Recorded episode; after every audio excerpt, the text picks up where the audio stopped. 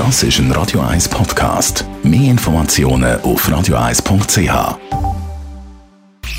Sprechstunde auf Radio 1. Dr. Merlin Guggenheim, während der Corona-Pandemie soll die Schönheitsoperation boomen, das hat man können lesen. Merlin, du als Radio 1-Arzt und selber auch in der plastischen Chirurgie tätig, wie erlebst du das? Ist das effektiv so? Das hat sicher einen gewissen Effekt. Ähm, einerseits ist es so, dass man äh, weniger Sozialkontakt hat und eines der Hauptprobleme von vielen Eingriff nicht hat, und das ist, man, man sagt dem Downtime, also Zeit, wo man gesellschaftsfähig ist, äh, so nicht wirklich zum Tragen kommt, weil man in der Regel sowieso daheim ist und immer die gleichen zwei, drei Leute sieht, die es wahrscheinlich auch wissen dürfen, dass man etwas gemacht hat. Und was wird dann im Moment vorwiegend so gemacht, wenn man eben das gerade so ein bisschen verstecken kann?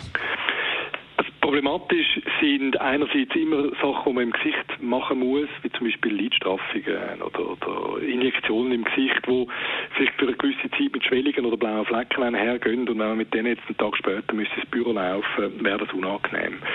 Und so sind die Sachen im Gesicht halt im Moment relativ äh, gefragt, weil man weiß, dass die Zeit vielleicht endlich ist, wo man das ohne viel Verlust am Arbeitsplatz äh, an Zeit kann machen. Man muss wissen, dass die Eingriffe, wenn sie nicht deckt sind von der Krankenkasse, wenn man äh, Zeit im Büro fehlt, dass man die muss über Ferien abgelten nicht kann krank geschrieben werden. Darum ist das jetzt halt sehr populär. Aber vor dem Hintergrund sind auch andere Sachen, wo man nicht im Gesicht macht, eben noch angenehm. Weil die Leute herausgefunden haben, wenn sie Operationen am Körper machen, dass sie im Homeoffice produktiv bleiben und wenn sie ins Büro gehen müssten, dass das nicht geht und dass dann müssten Ferien nehmen wie ist das? Geht man da eigentlich normal ins Spital, also dort, wo im Moment auch viele Corona-Patienten behandelt werden, oder äh, wo wird das Ganze einmal gemacht? Also es gibt eigentlich zwei Sachen.